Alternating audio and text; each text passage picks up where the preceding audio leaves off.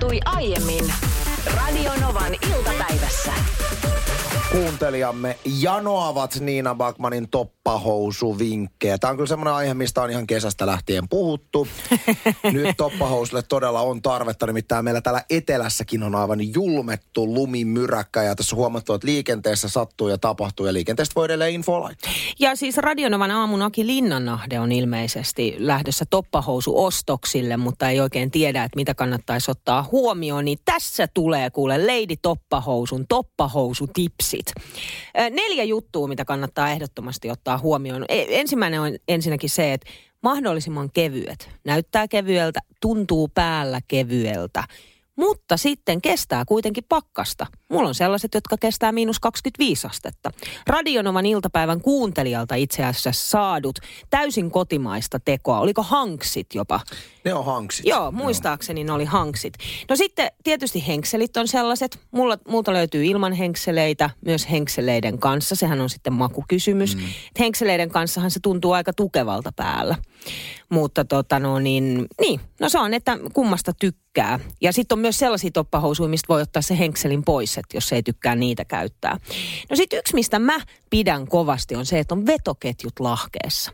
Niin sullahan on ihan polviin asti, että Oh. saa silleen niin kuin lörpättämään ne. Joo, ja siinä on lähinnä se, että sä voit pukea ne toppahousut jalkaan niin, että sulla on jo kengät jalassa ja riisua ne myös ilman, että saatat kenkiä pois esimerkiksi. Tämä on työpaikalla tosi hyvä juttu. Mutta saa olla silloin aika leveät lahkeet, että ne kengät mahtuu sieltä toppahousun lahkeen alkuosasta. No, mutta sitten siinä on just se, että kun siinä on se vetoketju. Niin, niin mutta eihän se auta tuossa reisin kohdalla, että jos sulla on niin kuin tiukkaa mallia.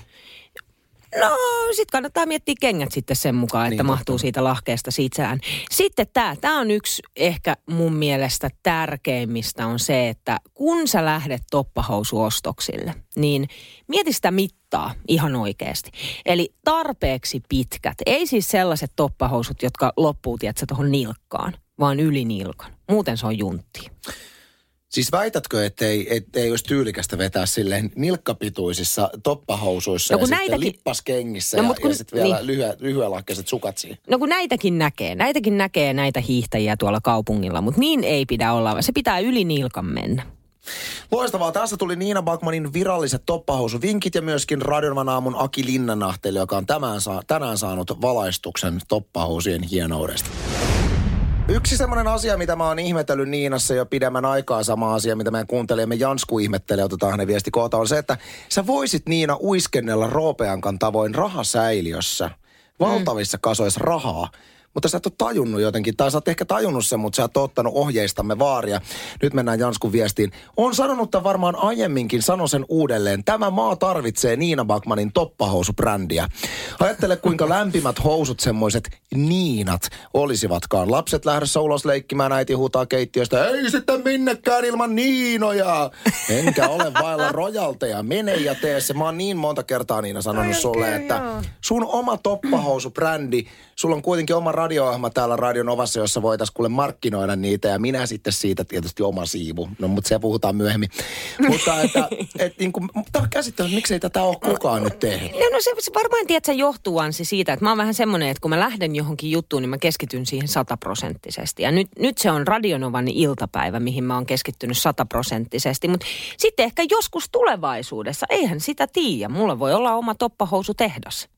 Toi on mun Se on se seuraava juttu. Hyvä. Toi on ihan hyvä, mutta lupaat pitää mielessä. Midän mielessä.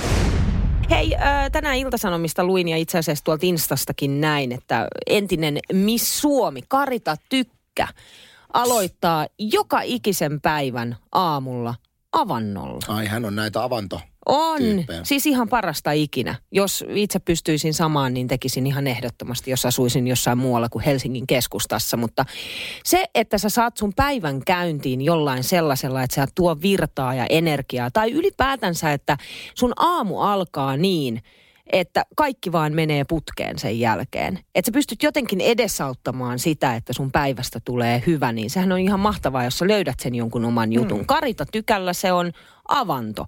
Mulla se sitten puolestaan on esimerkiksi se, että mä lataan kahvinkeittämin edellisenä iltana, koska sit kun mä herään aamulla, niin mä kävelen vaan keittiön painan napin päälle ja menen suihkuun. Meneekö sen jälkeen aina kaikki ihan kuin vettä vaan? Menee, menee, koska mä, mä, niin kun, mä, lai, mä, mä teen sen, mä niin kun alustan sen aamun sellaiseksi, että sitten homma toimii. Toki niin kun väliin mahtuu huonoja päiviä. Joo, ja mä ymmärrän tietyllä tavalla tuon, että ihminen luo itsellensä semmoisen rutiinin, että sit jos se muuttuu, niin sulla tulee vähän semmoinen, että Aa, tästä ei Joo. tule hyvä päivä. Mä ymmärrän ton täysin.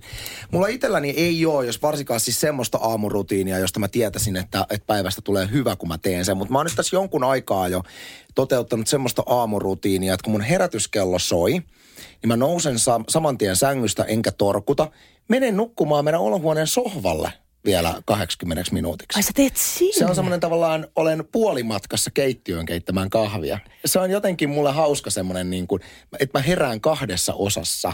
Ja sä et rupea heti hötkyilemään, etkä niinku suorittamaan jotenkin sitä aamua, vaan sä niinku annat itsellesi luvan ottaa iisisti. Kyllä, mutta siis Aika totuus, kiva. totuus tämän metodin taustalla on se, että yleensä se menee silleen, että mä herään, sitten mä oon matkalla keittiöön, että nyt mä alan valmistautua, sit en mä valmistaudukaan. Sitten mä menen, sit mä menen vielä nukkumaan, mutta se on ollut jotenkin kiva, se on, se on niin kuin toiminut, että suosittelen kaikille kokeilemaan. Rita Tykällä on semmoinen hieno tapa, että hän käy joka ikinen aamu avannossa. Tänne tuli JJltä viesti WhatsAppilla 10806 000, että moi IP, eli iltapäivä. Menisin avantouinille, mutta eihän täällä Etelä-Suomessa ole edes jäitä vielä, eikä kyllä ollut mökilläkään Joutsaissa viikko sitten. Mutta eihän avantouintiin tarvitse jäätä, että voi olla Ei semmoinen koko niin. Järven tai meren kattava avanto, kunhan Joo. se on kylmää se vesi. Jo, ei kun tämä on just se pointti. Ja se kaikki niinku terveysvaikutukset ja herätykset ja muut vastaavat, mitä se, siitä muuten, saa. onko se avantouinti? Siis käykö se avantouinilla, jos ei ole jäätä? Vai käykö se vain uimassa?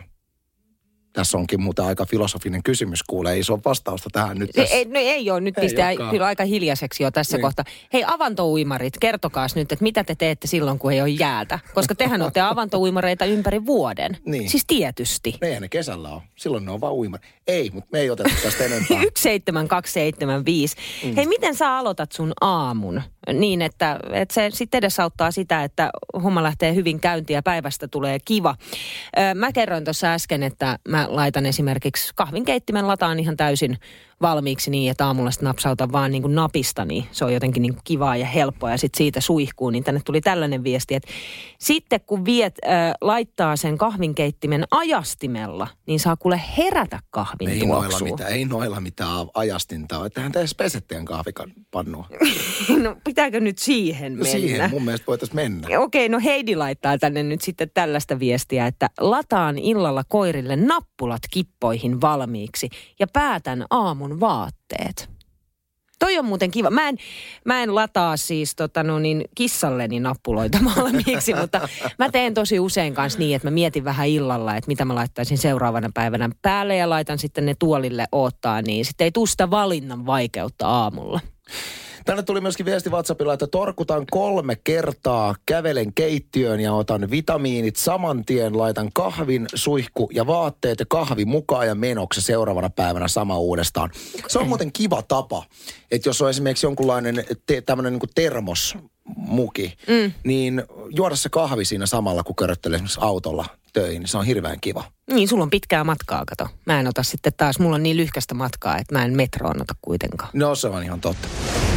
Norjalaiset tutkijat ovat tutkineet ihmisten kännykän käyttöä ja esimerkiksi minkälaisissa tilanteissa kännykän käyttö voidaan kokea loukkaavaksi.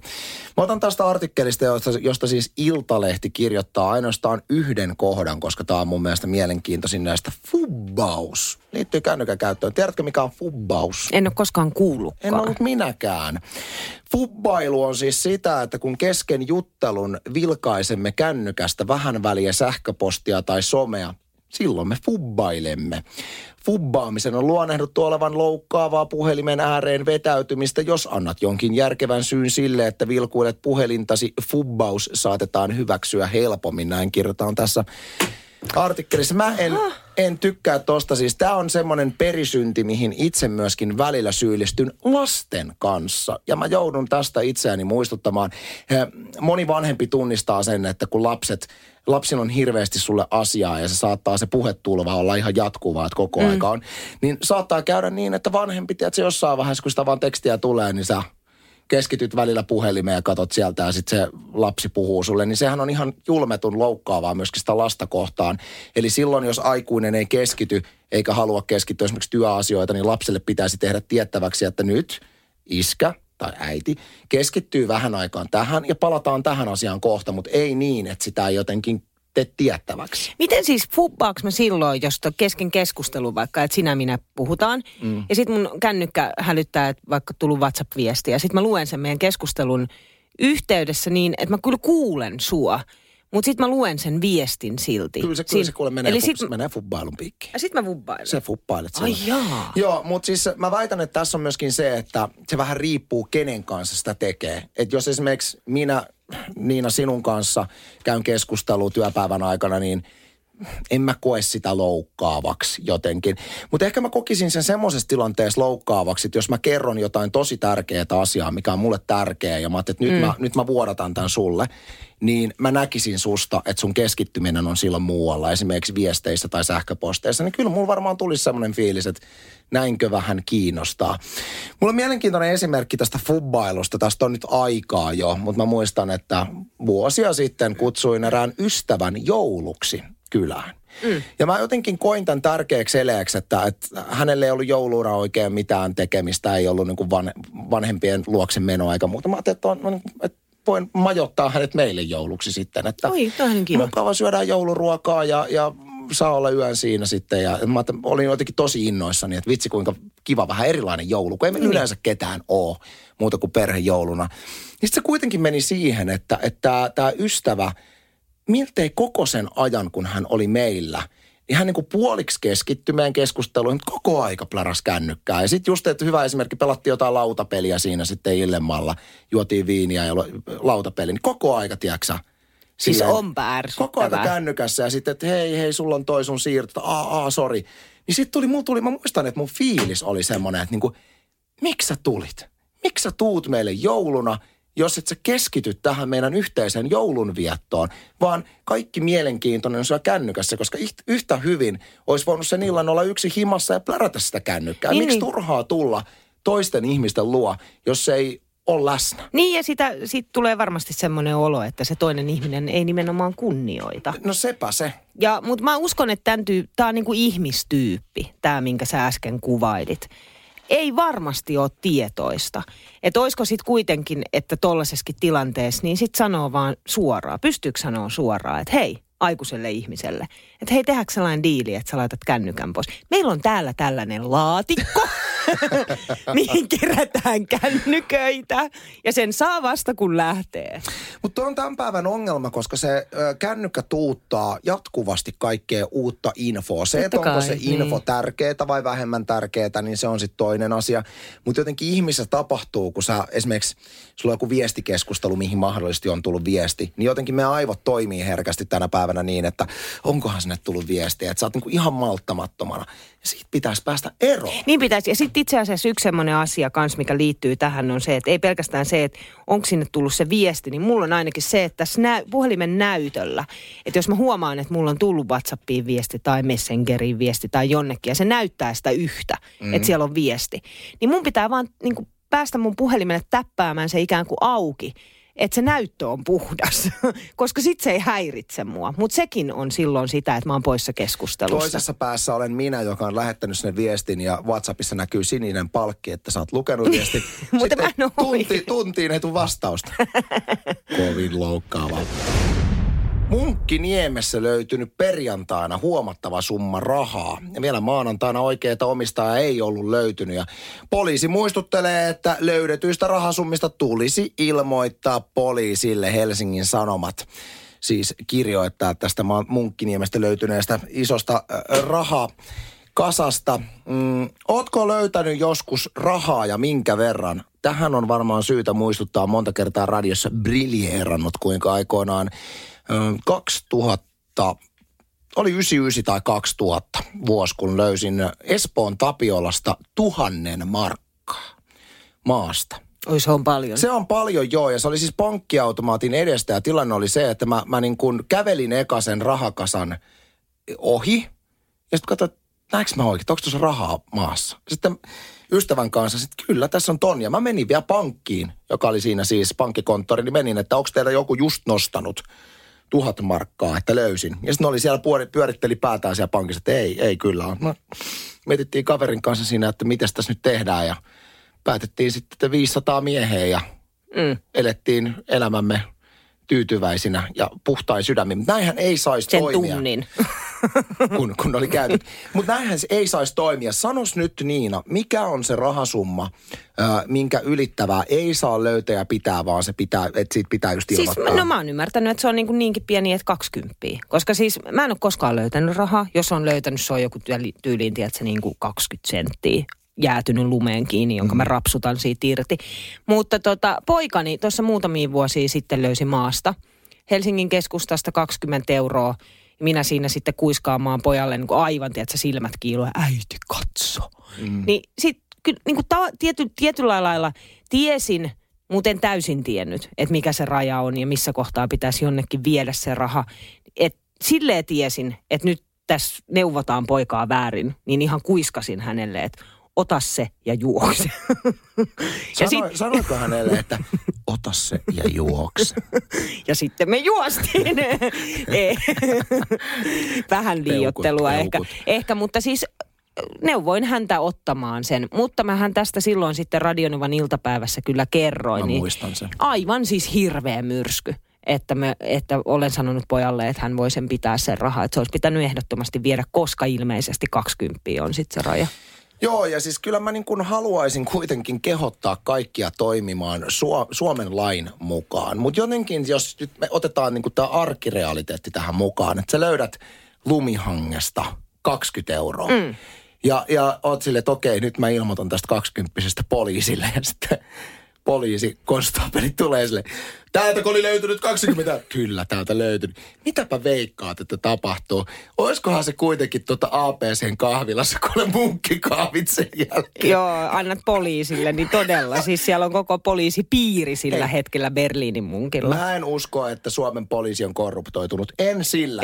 Mutta jotenkin vaan se, että et niin kuin, kuinka todennäköistä on, että 20 euroa palautettuna poliisille, niin ikinä päätyy sen 20 Mutta ei kai se poliisille, että jos on 20, vai onko se joku niin kuin, löytötavaratoimi. tai sitten joku lähellä oleva, mistä sen nyt olisi voinut sitten, että hei, että jos täältä kysellään. Tai sitten toisinpäin, mä ymmärrän, että 20 euroa se on iso raha kyllä, mutta jos kadottaa 20 euroa, niin kuinka moni ihminen ilmoittaa kadonneesta 20 No ei varmaan moni, ellei sit rahat ole oikeasti tiukalla, koska jollekin 20 on tosi paljon rahaa Niin, tietysti. siis totta kai se on, mutta Niin. myöskin siinä vaiheessa sä oot kadottanut 20 ja ilmoittanut siitä, mihin oot ilmoittanutkaan. Ja sitten olisi käynyt silleen, että hei, nyt on lainkuulijainen kansalainen on palauttanut tämän 20. Se kävi hirveä mäjä, se löytyi niin. Onko käynyt ikinä Suomen historiassa näin? Mutta täytyy sanoa, että esimerkiksi just 100 euroa, 200 euroa, mitä nämä, niin kyllä tänä päivänä, niin kyllä mä toimisin niin kuin pitäisi toimia. Ihan ehdottomasti.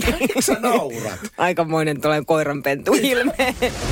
Marilta tuli tänne tällainen tekstari numeroon 17275, että löysin kerran lompakon täynnä rahaa pankin oven edestä. Vein sen pankkiin ja muutaman päivän päästä eräs tuttu tuli kiittämään lompakkonsa palauttamisesta. Siinä oli ollut 3500 markkaa Oho. matkarahoja. Huhhuh. Löytöpalkaksi sain 150. Olen mäkin lompakon löytänyt, joka oli täynnä rahaa. Siinä oli henkkarit, vei sen tietysti rahoineen, päivineen ostoskeskuksen infoon. Ja mä sain myöskin ihan hyvät mm. palkkiot siitä. Soile, sulla oli tarinaa. Joo. Mulla tota tyttö löysi äh, iso-omenan äh, suuresta suomalaisesta kirjakerhosta, tai kirjakerhosta, Kirjakaupasta. kirjakaupasta. Joo, semmoisen 200 euroa kanssa rullalle käärittynä. Oho. Ja sitten hän soittaa mulle, että äiti mä löysin tämmöisen määrän rahaa. Mä sanoin, että mä vie sille myyjälle, kysyn mitä teet. Ja siellä sitten sanottiin, että no varmaan sä voit sen pitää, että äs- varmaan kukaan ei tämmöistä niin tuu kyselee täältä. Joo. Sitten mä sanoin kuitenkin, että no kyllä se varmaan pitää palauttaa tämmöinen summa ja, ja tota, hän sitten jätti sen sinne myyjälle. Ja sitten tyttö tietenkin odotti, että jos siitä jonkun löytöpalkkion ehkä myöhemmin saa, Niin. niin soiteltiin perään ja sitten kysyttiin, niin he kertoi, että se on mennyt sinne infoon. Ja sitten kun soitettiin sinne, sieltä ei kerrottu mitään, mitä rahalle tapahtui. Ja sen jälkeen saatiin ilmoitus, kun tämä kirjakaupan myyjä selvitteli, koska tämä oli hänen mielestään tosi epäreilu juttu, että tyttö ei saanut mitään palkintoa, kuitenkin kymmenenvuotias kyseessä ja hän toimi oikein ja näin. Niin. Niin sitten se oli sieltä välitetty poliisille ja koskaan ei mitään kuulunut, mutta tämä ihana kirjakaupan he, myyjä, niin hän järjesti sitten tämmöiset lahjakortit, kun tässä oli Oi. tytön kavereita mukana, niin tästä kiitokseksi. Ei ole Tämä oli niin totta. ihana, ihana, että kiitos tälle ihanalle myyjälle.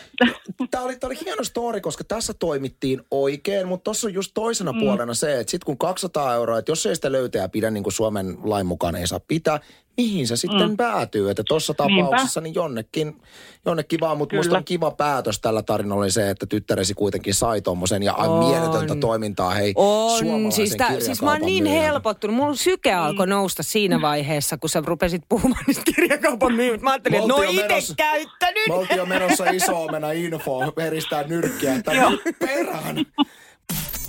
Radio Novan iltapäivä. Anssi ja Niina. Maanantaista torstaihin kello 14.18.